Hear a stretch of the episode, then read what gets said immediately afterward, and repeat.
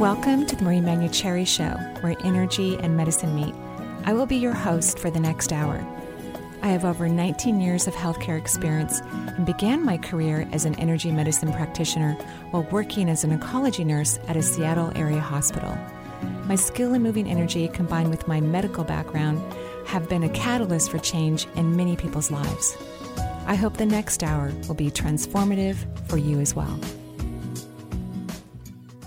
And welcome to the Marie Manuchehri Show. We're live here in Seattle. Not skirt weather. I see you don't have your kilt on today. Yeah, I decided to leave it uh, in a drawer. yeah. Well, that's okay, though. We're in beautiful, gorgeous North. How do you know that you haven't seen me stand up yet? I know, but I see you when I walk in the studio. Ah, dang it. You're very observant. I am. I actually am very observant. Nurses typically are. When you walk into a, a patient's hospital room, you have to look at everything. The IV that's, you know, hanging um, across the way. You have to look at uh, the Foley catheter bag. Yeah, okay, that may sound gross, but you do. You, you, your eyes have to look at everything very quickly to um, get some information Mm-hmm. about what's happening with the patient. So, yes, I'm very observant. As you should be. Oh, thank you. Thank It's kind you. of like a hidden tool. It's a hidden tool, yes. I think that what's it also what helps to make nurses um, intuitive because they look at the whole picture and they have to get information very rapidly to make um, important decisions. It kind of brings me back. Remember the uh, Kathy Bates movie or Misery or whatever, the role she played? Uh, oh yes, yeah, actually, and- that was a scary and, show. Well, I, the only reason why I bring it up is because remember when the guy she was holding and he had got out of his room and Yeah. she noticed like the one little penguin, I believe, or one little statue or on the corner moved, that was moved right. just slightly. That's like me. Right? unfortunately, because I'll I'll notice something out of the room that's just like like your your cup that's been moved. I'm like, you moved your cup, but I can't. I won't remember your birthday. You won't? No, it's really Oh. bizarre. Okay, well, I'll make sure that my feelings don't get hurt um, when March comes around. I think every day should be your birthday. Anyways. Oh, I love that. yeah, but you I don't have to that. count them. Yeah, you don't per to- I actually forget how old I am. I know You should. I should. Yeah, I really forget. I'm I- speaking for everyone. for should. everyone. Yeah, I actually always think I'm a year older than I am. and I'm like, oh no, no, no, and then I'm like, oh, right. I'm younger. I always I hope for that day soon. For those thoughts and feelings. yeah, exactly. Right. Exactly. Well, this morning we're interviewing Ann Randolph. Mm-hmm. She is an award-winning, ovation-winning playwright and performer. Um, however, we haven't quite connected yet. As a matter of fact, I, I beg to differ. We have contacted with her. Yep, we've Connected. got her. Mm-hmm. Oh, I'm so exciting. So, Ann Randolph is a winning playwright and performer. Her multi character solo show, Squeeze Box, was originally produced by Mel Brooks and the late Anne Bancroft. I can't wait to hear stories about that. And went on to become a critically acclaimed off Broadway hit. Pretty amazing. Her current solo show, Loveland, is currently playing every weekend in San Francisco, where Randolph was recently awarded Best Solo Performer in San Francisco by the San Francisco Examiner in 2011. Randolph was awarded Best Solo Performer by the LA Weekly for Loveland. As a writer, she has contributed personal essays to NPR, Weekend America, and the BBC, and has also been made numerous TV and film appearances, including the year's Internet Dating with Katt Williams. That'll be interesting to talk about. So you are a playwright and an, an actor. How exciting! Yes, Oh my gosh, how exciting! How long have you been doing that? uh, my whole life, I think. Well, since you could talk, right? Since I could talk, well, I fell in love with Carol Burnett. She was like my idol. was she really? Yes. so, so we talked about you already. Of course, you know, I read a little bit of your bio before we went live a couple of times when we made our attempts to go live. And so your current show is Loveland. Yes. Yes. And so tell me a little bit about that. That was written in um, 2009, actually, as a way to help me deal. I I always like to write with what I'm going through in my own life, and it was my dad was dying, and my mom had a stroke and started drinking for the first time. Oh, fun. Lovely. and uh, and I just couldn't imagine. Um, just the grief was overwhelming, and I was touring with another show at the time, but I kept going back home to kind, you know, to be the caregiver uh, to my family. You know, I, I just loved them so much, and so I was there, and I just couldn't imagine. Uh, the overwhelming grief, so I just started to write about it, and out came this show, Loveland. wow. And uh, what I feel is uh, that you know my mom hasn't died, which is a little morbid. I'm I'm doing a show every night in which she's died, and she's not dead yet. Uh, I actually think that's beautiful. I'm sure she appreciates that, you know, to know that you're spending time with her essence Yes. and your memories of her eh, on a regular basis. yes, Oh, I think that's beautiful. Lily Tomlin was also one of your uh, greatest role models as well. Yes, she was. Lily was, and I've seen her numerous times, and she's come to see some of my shows, which oh, is wow. a real honor. Oh, my gosh. So I can only imagine when you're on stage, you are funny. Yes, I am. because you love funny women. I mean, women who make us laugh our heads off. I do. I do. I love funny men too. Oh, you do too. Of course, of course you do. So, what's your favorite part of the Loveland show? Because it's playing every weekend. It's uh, right now. I'm up actually at Esalen and Big Sur teaching, and so I just finished a performance here. Wow. I, I think the favorite. Well, I like playing. There's I play a multitude of characters on the sh- in the show, and my favorite probably is um, the main one, which is Franny Potts, the kind of like my alter ego who says everything that you want to say about death or people or um, expectations. She just lets it rip. So it's, Wow. it's a little bit unhooked. and uh, she also acts out as a coping mechanism for death with sexual fantasies. And so it's fun acting those out on stage. Okay, I wish you were here in the studio right no now. fear there. That's for sure. No fear. That's the subject matter we're talking about. Yeah, I wish you were in the studio right now so we could see that. I mean, that's and hear it. I bet people are laughing and crying at the same time in, in during your shows. Yes, that happens a lot. Um, and they don't. And the thing that I discovered too was after the show, people coming up to me and wanting to tell me their own story about their loved ones passing or Oh. their loved one being in a nursing home. Or so I started doing writing workshops immediately following the show for people to write about their loss. Wow. And wow. so that's been like the show runs 80, 75 minutes, and then there's like a brief five minutes, and then audience comes back if they like, and then they write, and then they share. And it's an incredible experience. oh, it sounds very healing. Yes. So, do you think that as a culture that we're ju- we just don't get the whole concept of death? Like we're really off Yes. key on this? I do. yes, yes. And so, what what have you decided are your perceptions? Of, uh, you know, since the passing of um, your mother. Well, Uh, she hasn't died. Dead. Oh, I'm so sorry. It was your dad. Every night when she dies, but she's not dead yet. Okay, so But your father dad passed. My dad did die, so during the course of writing it. So I, I only had time as a playwright to, so I composited both stories into one. Okay, So, all right. but I think um, it, it's uh, I I still struggle with that, finding a way to honor or celebrate Yeah. rather than just like doom and gloom. Right. So- and people don't talk about it. But I was lucky in my family; we always had a really irreverent sense of humor around death. Wow. Um, Uh, Where do you think that came from?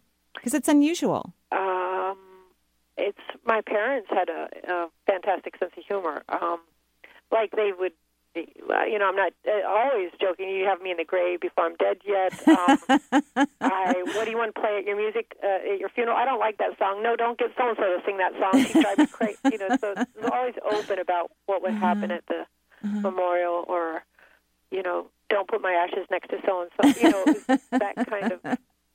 Well, you know what I've told my children because I recently made my will, just so that nobody has to fight over what to do with me afterwards. And we have an area here in the Northwest called it's a hike called um, Mailbox, and it's it's pretty tough. It's challenging. In fact, it's not a real hike. I mean, it's not. Um, uh, taken care of by the state of Washington. It was a trail created by firefighters for training. Um, and I've hiked it once. I've loved it. I was way prepared. I took ibuprofen before, after, so I was fine. But I've told my kids that half of the ashes have to be at the top of mailbox, so they're going to have to be in really good shape. I love it. Yeah, so that uh, you know, because it's this beautiful 360 degree view, and then if they want to visit that half of me, they're going to have to, you know, be in good shape so they can hike up mailbox. They have to haul it up there. That's right. That's great. so you're open then. You're yes. open and talking with them. well, I, I look at death as, and, and I've always had a weird perspective about it as as well. I've viewed it all my life, and I'm I'm very multi-sensory, so I can see it in multiple views outside of this dimension as well. And to me, it's like a baby shower. You know, it's it's like a birth and a baby shower into a new world. Although there's not a vaginal birth, you know, as we leave this world, but there is the equal amount of excite, excitement and partying and planning that occurs even on the other side as we prepare for leaving our bodies. That's beautiful. So- That's really beautiful to put to have that. Yeah, it's, Yeah. it's gorgeous. It's, And so I love how you bring this humor because it can be quite funny too. I think death is supposed to be um, a multi experience. You know, it's, it's very honoring, as you have said. It's probably the most humble experience I've had the pleasure of witnessing many, many times in my life. Um, and and yet at the same time, why can't it be funny? Why can't it be a little bit funny? Right. You know? It- yes, exactly. I, I know there's Ram Dass has started a Oh, thing in Maui, he? the Death Oh. Store, Oh, and they're they started a whole center towards um, a new way of looking at death oh my in- gosh! in an irreverent. Part of it's irreverent, but also uh, teaching people to celebrate, going back to more Native American traditions. Oh, I well. love Ram Dass. He's one of my favorites. I saw him a couple uh, summers ago in um, Maui for the first time in person. I saw him and I just adore him. And he, he, of course, had a stroke. And I believe you said your mother had had a stroke at the same time your father was passing. Yes, Yes, and that's a lot to deal with at one time. yes. Yes. I, it was over. I didn't know about that term until after uh, my dad died. Anticipatory grief.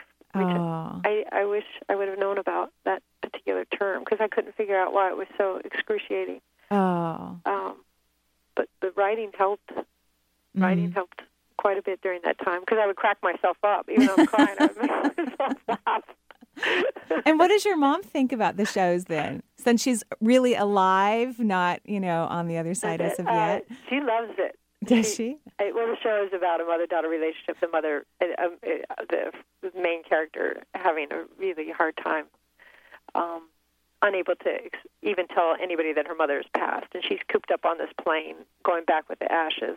so, and uh, so her mother is also her number one fan, and uh, so that is uh, true in real life. It is true. Your And- mother is so proud of you. So Yeah. incredibly proud of Yeah.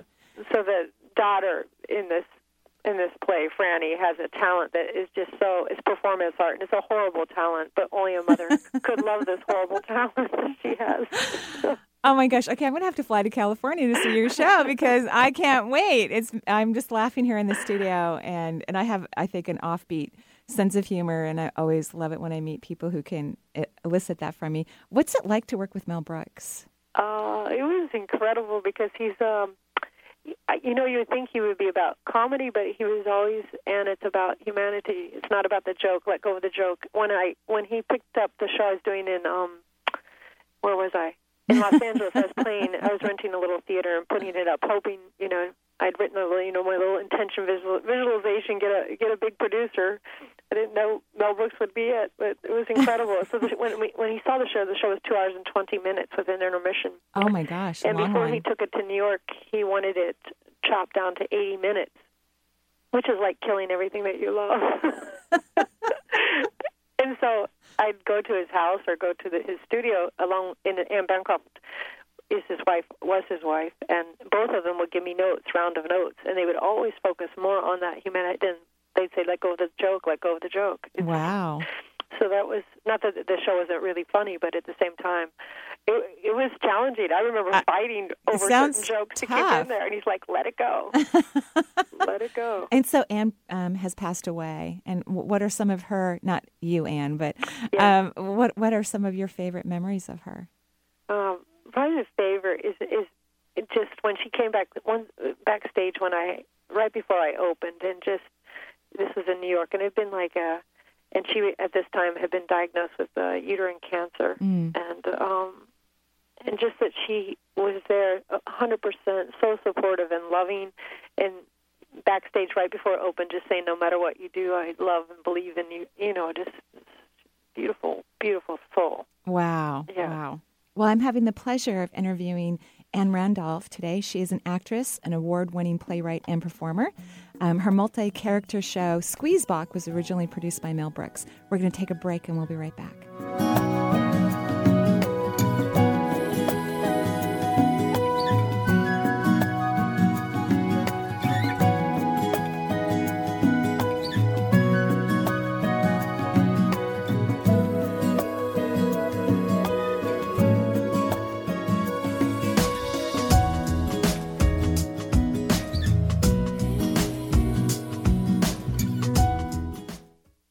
Want to know how to get in touch with Marie or find out what's on her calendar, there's a variety of ways to do so.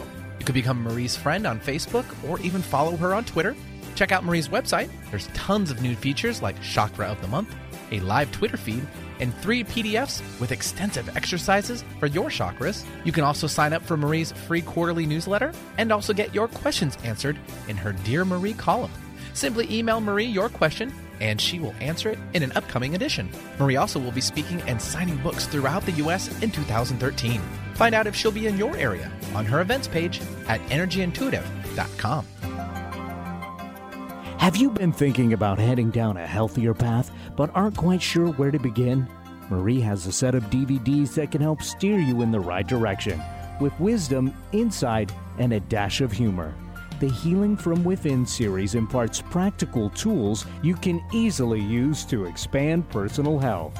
Marie collaborated with frequent radio guest and naturopath Dr. Sheila Dunn to produce four DVDs that include detoxification, heart health, brain health, and hormones.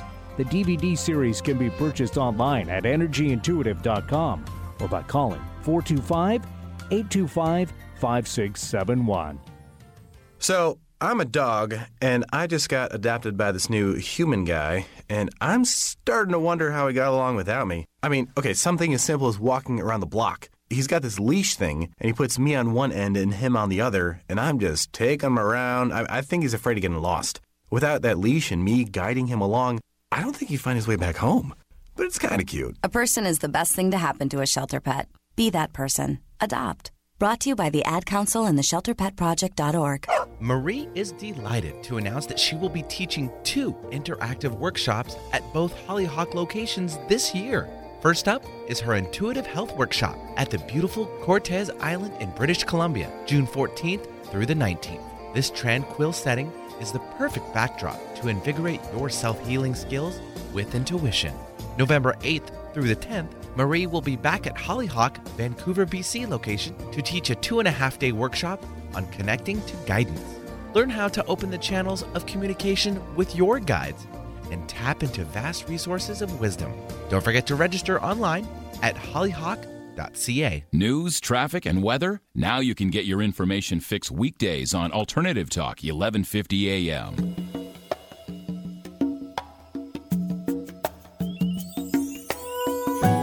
Welcome back to Marie Manuchehri Show. We're live in Seattle, and we even have our beautiful guest live on the air with us from California. I think you're in California, aren't you, right now? Or I'm at Esalen in Big Sur. oh, that's right, you're teaching a workshop. How Yes. exciting! How lovely. Yes.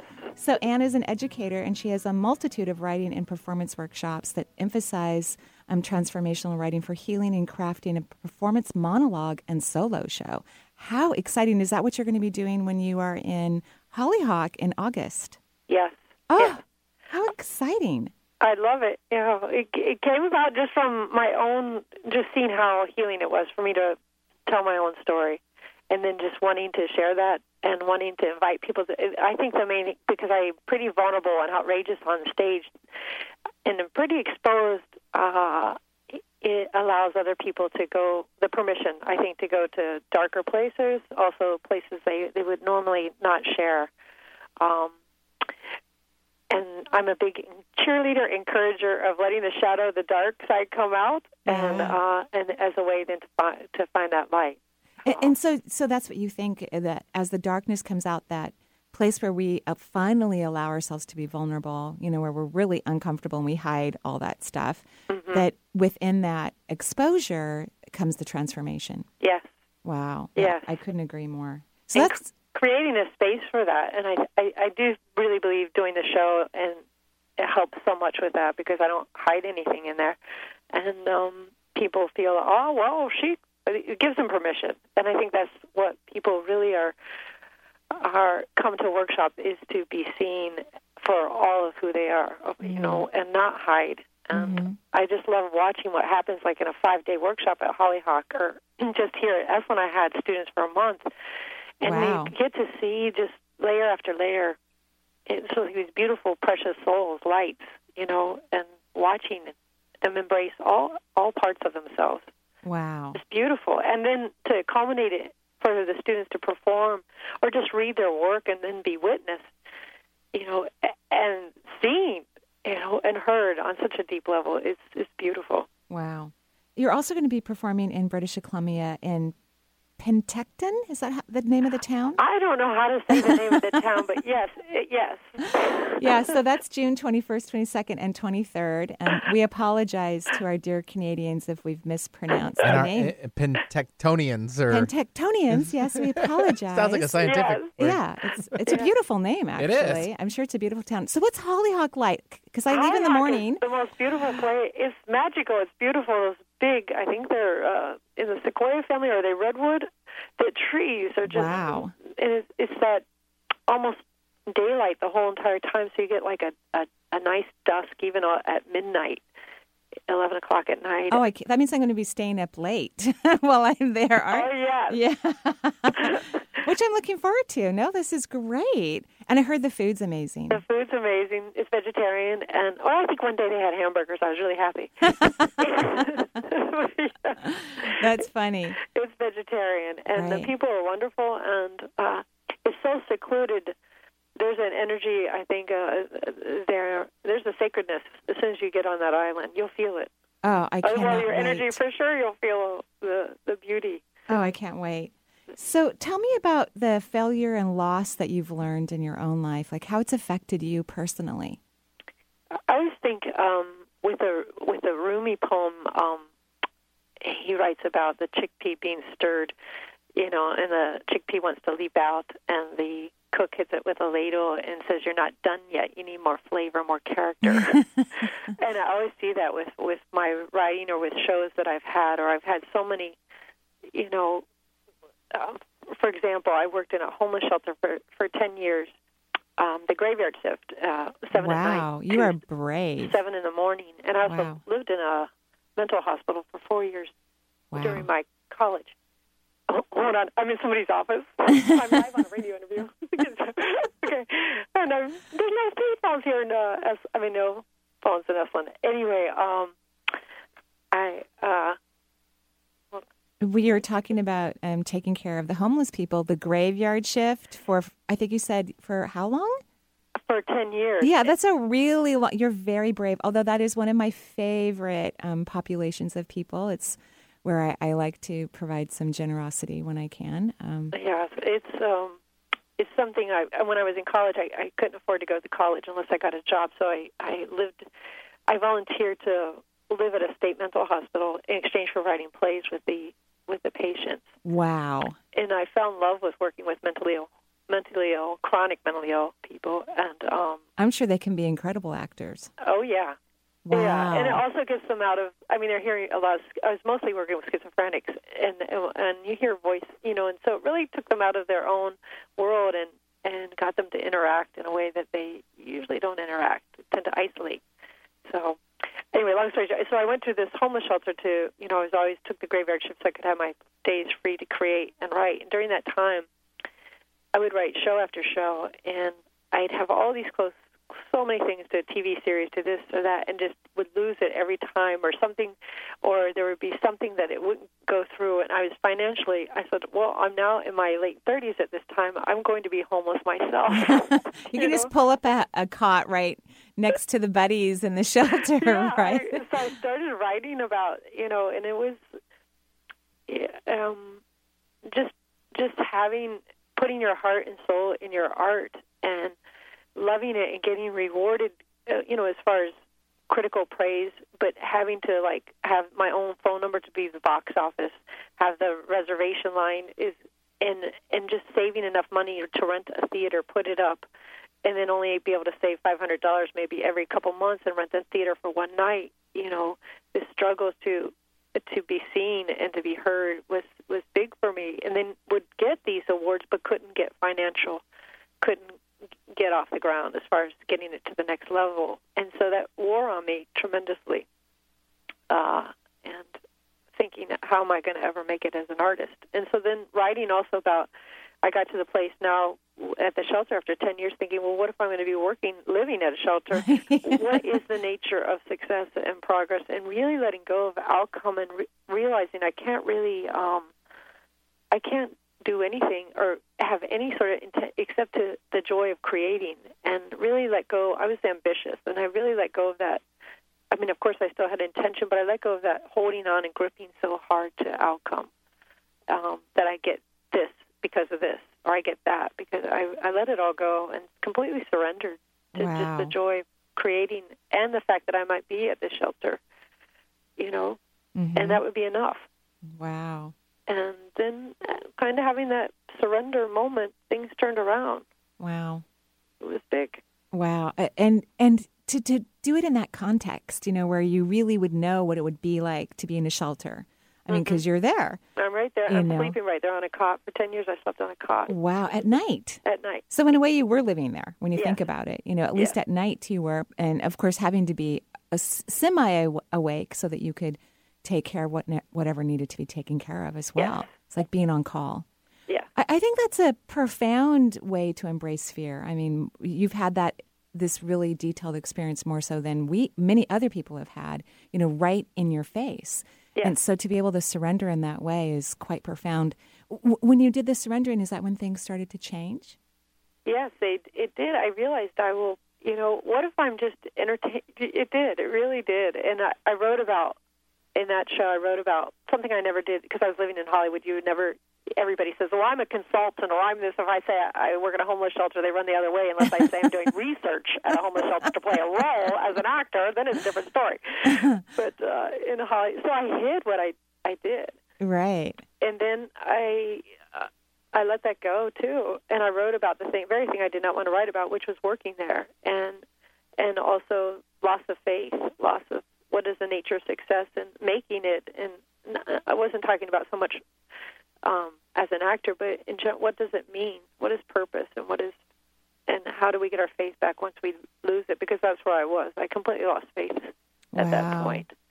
And then in writing it, it came back you know you write where you want to go or see yourself and uh it it it came back to me so it was beautiful You know, a um, a critic for the LA Times wrote about your work and said that in a pair of wickety hysterical roles, Randolph steals the show.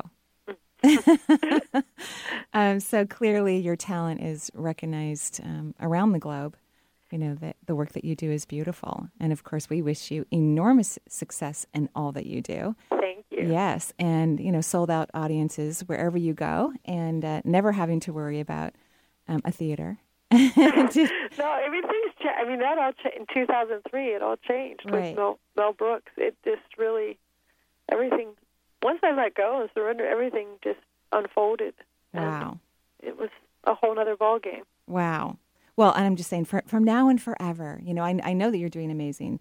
Uh, there's no doubt in my mind. But from now and forever, that you know, theater doors just open up for you wherever you are in every part of the globe. I love that. I love that you have that. I can feel the the goodness in there. Like yeah So, along with um, your teaching, you've also taught at NYU, Ohio University, Wells College, of course, Esalen, where you are right now, Omega, the yoga um, yoga oasis, and of course, Hollyhock. Uh, and so, are you kind of on the road all the time? Is that what it's like Mm-hmm. I'm on the these road all days? the time. Yeah, I feel like a little Pied Piper running from city to city. Uh, usually, like in a month at a time in a particular area. Well, here I've been here five weeks, and then I'll go to. Yeah, I go to the East Coast now. Well, I go to Penickton or whatever that town is called. Right, yeah. I feel sorry. And then um, Martha's Vineyard in Kripalu. And then in my downtime, I've been going to Kauai.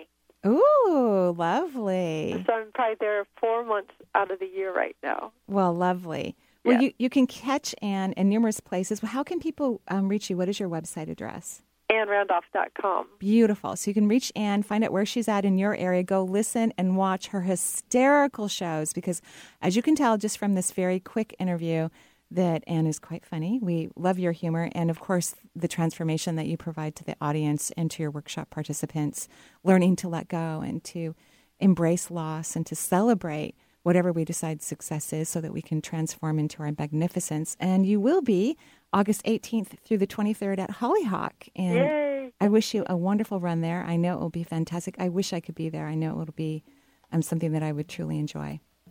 Well, if I make it to Seattle, I would love for. Yeah, I've been there a couple times performing. Oh, wonderful. Not this show, but another one. So Oh, well, hopefully we'll run into each other. I know we would have a lot of fun if we did. I think so. I know so. Yes. Well, thank you, Ann. Have a gorgeous time in Esalen and safe travels with your work. Thank you very much. Alrighty, bye bye. So we're going to take another break here on the Marie Cherry Show. We'll be right back. We're taking your calls and we're continuing the conversation of fear.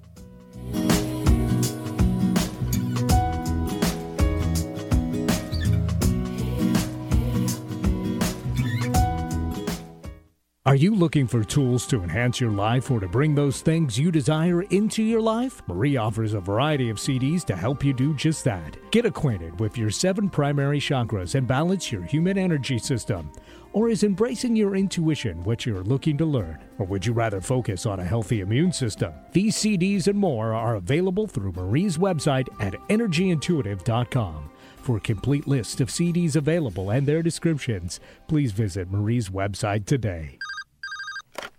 Hi, honey. Mom, guess yes. what? What? I'm pregnant. Oh my God! My baby's gonna have a baby. You're gonna be a grandma. I'm too young to be a grandma. You'll be a young grandma. Well, I've got some grandmotherly advice for you, young lady. Get your cell phone. I'm on my cell phone talking to you. Oh yeah. When we're done, you have to sign up for Text for Baby. I've only been a mother for an hour. What's Text for Baby? Mrs. Williams' daughter Trinity used Text for Baby when she was pregnant. And she got free text messages every week on what to eat, labor and delivery, appointment reminders, things to keep your baby safe and protected. I'll think about it. What's to think about? It's free. The phone company won't charge you for the messages, and it's easy. Just text baby to 511 411 to get started. I think I'll do it. Good. B A B Y 511 411.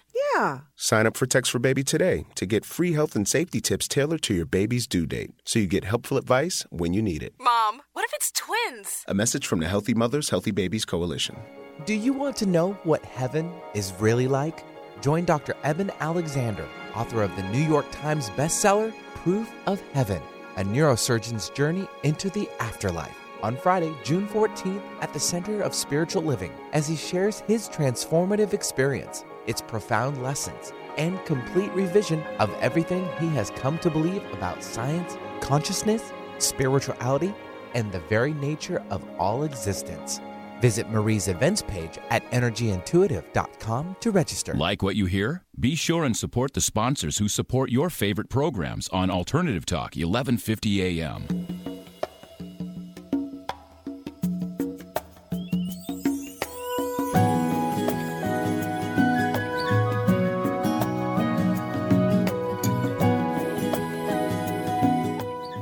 Hello, and welcome back to the Marie Manuchehri Show. We're back on Seattle time with answering phone calls with it looks like a few Seattle people. Hooray, Seattle time. Yay!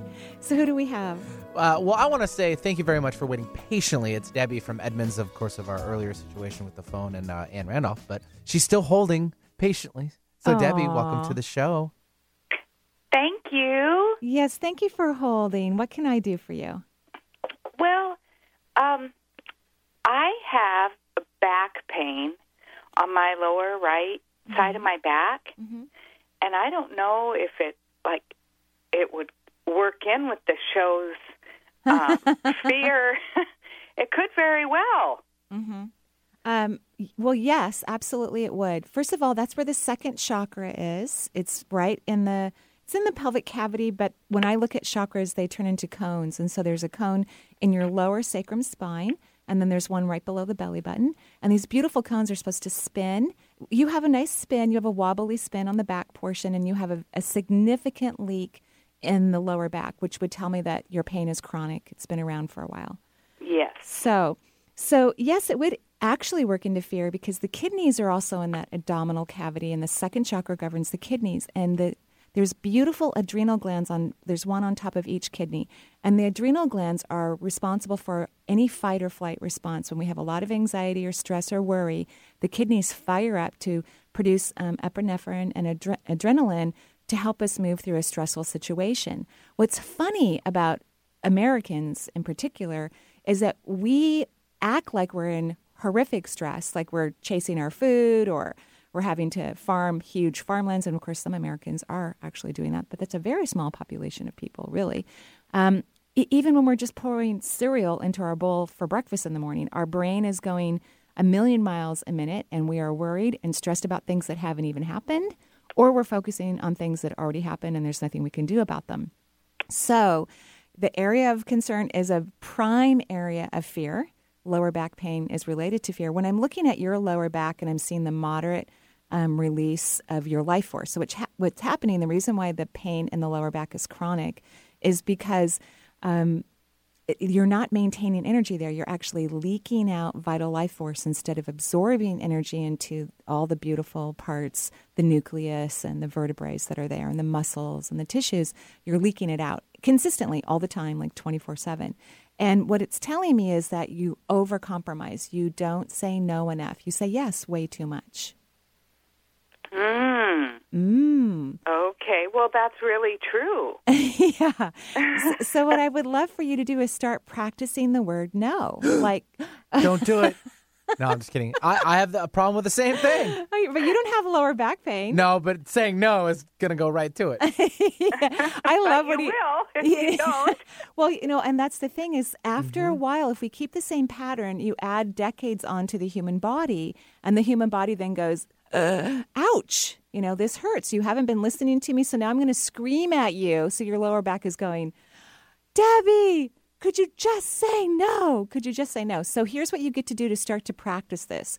When you're in the car or the shower, have private time, start speaking out loud the word no over and over and over again. You can sing it, you can tap dance to it, you can yell it, whatever you want to do. We want your cells. You have trillions of cells in your body. We want some of your cells to start to recognize the vibration of the word no because your cells are so comfortable with yes. It slips out of your mouth before you get an opportunity to really reevaluate if you want to do whatever someone's asked you to do or not. You just automatically say it. Yes. And you're not good at backtracking. You know, you're not good at, um, remember when I told you I was going to do that for you on Wednesday night? Well, I've changed my mind and I can't do it. You don't do that. You're, you know, you like to be true to your word. And unless it's like there's a real family emergency, you don't say no. Um, Right. So to get your back to heal, even as we're chatting about this, the amount of energy that's been leaking out of your back has slowed down to about, um, instead of being, let's say, 100% of a leak, we're now at 30%. So just in our conversation, your curiosity, your mind, your consciousness moving into a new realm of why you're having back pain, you've substantially reduced the amount of life force that was leaking out of your back. However, you're going to need to continually be curious about this and practice the word no so that we can either maintain the leak that it's at right now or get it to completely stop, which it will if you spend time in, in facing your fear or your discomfort that if you say no, that people aren't going to love you. Because that's the real bottom line why you say yes all the time is you're worried about not being loved. Mm. And and I think that people who really, really love us, really, really love us, they don't care if we say yes or no. They, they love us no matter what. And any of those who aren't going to value or you appreciate you because you're doing something that's in your best interest, those aren't the best people for you to hang out with anyway. Well, I know what that's about. It's about a, a marriage that has um, lived for too long. and, you know, it's ready to cross over the sandbar, if well, you will. well, you may say that, but I don't see you leaving your marriage. So, Oh, dear. Well, I don't. I mean, have you have you made any plans? Oh, I'm out. I've been Oh. out since, um, boy, February last year. So, So you're over A year. divorced. You guys are divorced. Not divorced. We're best of friends. Uh huh. And so, so he- in my mind, you're still married, which is true. You're still married. You're not cohabitating, which is good. This is great. But are you still acting like the wife in this marriage? Not entirely. Um, I. It's more of a brother sister kind of a relationship. Platonic is what I want to say. Right. But it was platonic for a long time anyway. You're right. You're so, right. so And- here's what's happening. Even though you have physically, you, you know, you don't live together, correct? right. Okay, so even though you don't live together and you're still legally married, which is perfectly fine, people get to figure out how they want to have their family arrangements. That's perfectly fine. I would encourage you to stop being the best friend. And I'm not saying don't be kind to this man, I'm just saying you're still compromising significantly. Oh, you're right. So energetically, the marriage hasn't changed because it was platonic to for a long, long time. So that that was never an issue anyway. But what has been an issue is that you overgive to this relationship as if you are his wife. And I think you need to to stop that immediately and think about your needs and take care of you. Do you see what I mean? I do. Yes. I do. And a really quick thing is that I saw an energy healer, Mm-hmm. um, and she said that the energy on the left side of my body was outside of my body. Does that make any sense? Well, you do have energy outside of your body. Everyone has an auric field, but I think what she was referring to, um, and this is a very wise statement, by the way, is the left hand side of the body is the receptive side of, of the human body. So energy is more is easier to move into the body when we know how to receive. And people who don't say no and take care of others, even their estranged husband, um, they maybe aren't the best at receiving. So saying no is a form of receiving. It's a form of taking care of yourself. I would love for you to think about your needs first and not think about his needs first. And I, ah, okay. and I wish you a gorgeous day, Debbie. Oh, thank you so Good luck. much, I think your Marie. back will start feeling better. And just keep it up so it can be completely well. Uh, let's go to Stephanie. She's calling in from Seattle. Let's see if we can help her out. Stephanie, welcome to the Marie Manuchehri Show. Hi, thank you so much for taking my call. Sure, Stephanie. I'm calling because, um, oh boy, fear has been a big theme in my whole life. Fear? um, Definitely. Um, I'm calling because I have a lot of really big changes that have to happen at the end of this year. And normally I, I really get a lot of information intuitively about how things need to change and when. And I just feel really confused about when to step in and start making the changes and when to just, you know, put the intentions out and see see what comes. Right. Well, one of the things I noticed in your question is you said you have a lot of things that have to happen. yeah. They have to happen. Um, and, and so that's a fierce statement, actually, because you're Mm. basically saying if these don't happen, I'm kind of screwed. I, I don't know if I can say that on the air, but. Uh, yeah, it's it's a clean word. it, not it's a clean, super clean. it'll super work for me. Okay, it works. Yay. um, no bleeping. So, so, so that in itself is a fearful statement. And when you're trying to create out of fear, you're just going to create more fear. I would love for you to start looking for the fear because I, you also accurately did describe the fact that you've been filled with fear for a very long time. It's, It mm-hmm. comes from your family line, a lot of anxiety mm-hmm. from the family. And then, of course, kids just start absorbing the energy that's around them, right? Mm-hmm. We're learning how to run energy, so why not learn by the people who were, were around? It makes sense. Right. And so the, the fear has been there for a very, very long time. And what it's doing is it's keeping you away from your consciousness. And many times I think the human personality is doing this on purpose because we're so uh, we're so indifferent to our magnificence. We first of all we want it, but we don't believe it necessarily. We're mm-hmm. afraid of failure at the same time that we're afraid of success, and so we find ways where we can keep ourselves caged in our fear and these illusions that really don't exist. Fear truly isn't real. I mean, all of mm-hmm. us have done the one thing that we're scared of most of all, which we we've already died hundreds of times, sometimes thousands of times, depending on Right. how old the soul is. So we've already done all the things that we're most terrified of. So mm-hmm. fear is truly an illusion. So when it comes to you, which it looks like multiple times a day for you, mm-hmm. multiple times, if you could have a place of detachment where you say to yourself, oh, if I step into it, if I stay in this anxiety and this overprocessing, I am limiting my consciousness. I am limiting my consciousness. That could help you to go, oh, I would like to be more conscious because that's where the answers are, is in consciousness, Yes. right? Mhm, That's yes. where, that's when you know what you need to do to get to the places that are in your best interest. And it's very difficult to get to those places when you're in terror. Right. It's almost impossible. hmm So I think if you can say something like that to yourself with the word consciousness, it will free you up. It's very different than I have to get out of this or things aren't going to work out. You know. Right. Yeah. There's there's such there they are big changes, and I at, the same time I get really excited about changes, Good. and I want to make the changes, and I've you know my life has been full of them. Um, so it's interesting, like you say, because that there the fear is there, but it it does feel old to me. It's it very feels very old. old. Like I don't need this. This isn't me. This is not relevant Well, anymore. and I would embrace it too because you've you've had it in your you know your soul's space, if you will, Mm-hmm. um, f- for all kinds of really good reasons. Initially, even if that was a thousand years ago, It- initially it was a really good reason. So embrace it or love it or th- see it as a beautiful child learning how to ride a bike or Mm-hmm. fly a kite or you know learn how to hold its breath underwater. and and then you know encourage yourself to become more conscious in that moment to create space between the fear and um, the awakening. Okay. Yeah, that's great advice. Thank you. You're welcome. Have a gorgeous day. Thank you. You too. Thank you. Yes, thank you very much. We'll try one more caller uh, before we leave. Uh, Shirley from Woodinville is joining us. Welcome to the Marie Manuchehri Show. Hello there. Hi, well, Shirley. I guess, hi. I guess marriage is the topic. Lovely.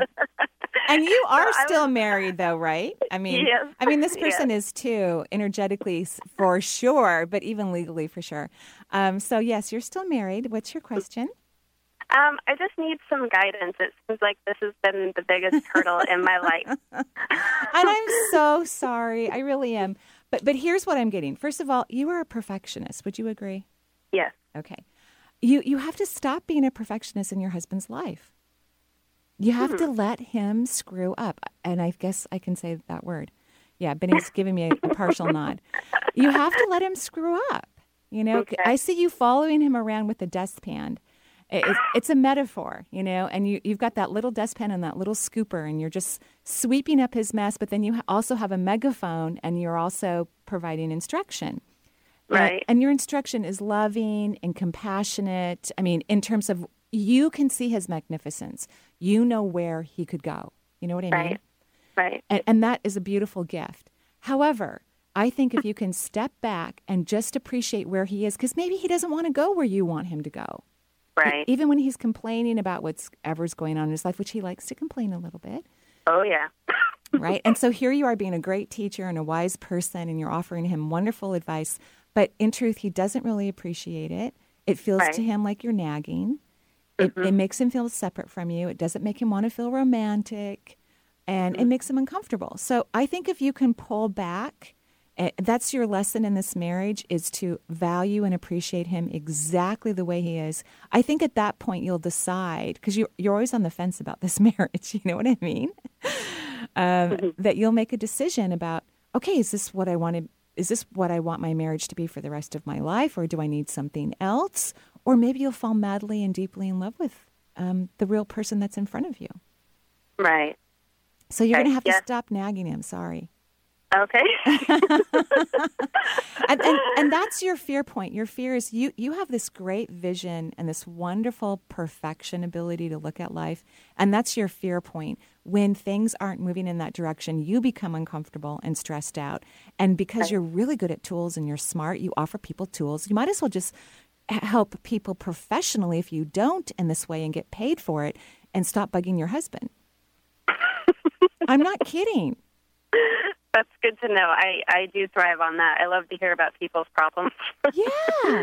So you might as well, you know, have an audience of people who would love to pay you to help them solve their their problems Right. versus, you know, your husband who loves you very much by the way. He loves you, is dedicated to his family. And um, but he doesn't like your nagging. That's what it looks like to him. Right, right. and I, I sense that as well. So you confirmed everything. So that's a good way to put a new perspective on it. Yeah, and then go do it all day long professionally for other people who write you a check for it. That'll be way more fun. Yeah, and money. and money on top of it. You guys can go out to dinner more and and he and you can, you know, he, he'll be so happy that you get to do your beautiful life's work. Let your perfection energy work for you as a career. Right, Yeah. right. Okay, thank you so much, Marie. You're welcome. Have a gorgeous day. Oh, we got oh my through it. gosh, yes. We had a little eclipse, I think, in the studio. We stared fear right in the eye. It beat we- us once, Oh. twice actually, twice actually. I won't I keep track. Three times, actually. Don't you keep track. I think the phone went a little beepy a few times there. happens, yeah. it happens. But it was very fun. And I love talking about fear. Mm-hmm. You know, learning to be embracing the consciousness when fear comes up for you. I encourage you to do this today. I will be doing this today. I know Benny will be working on this today.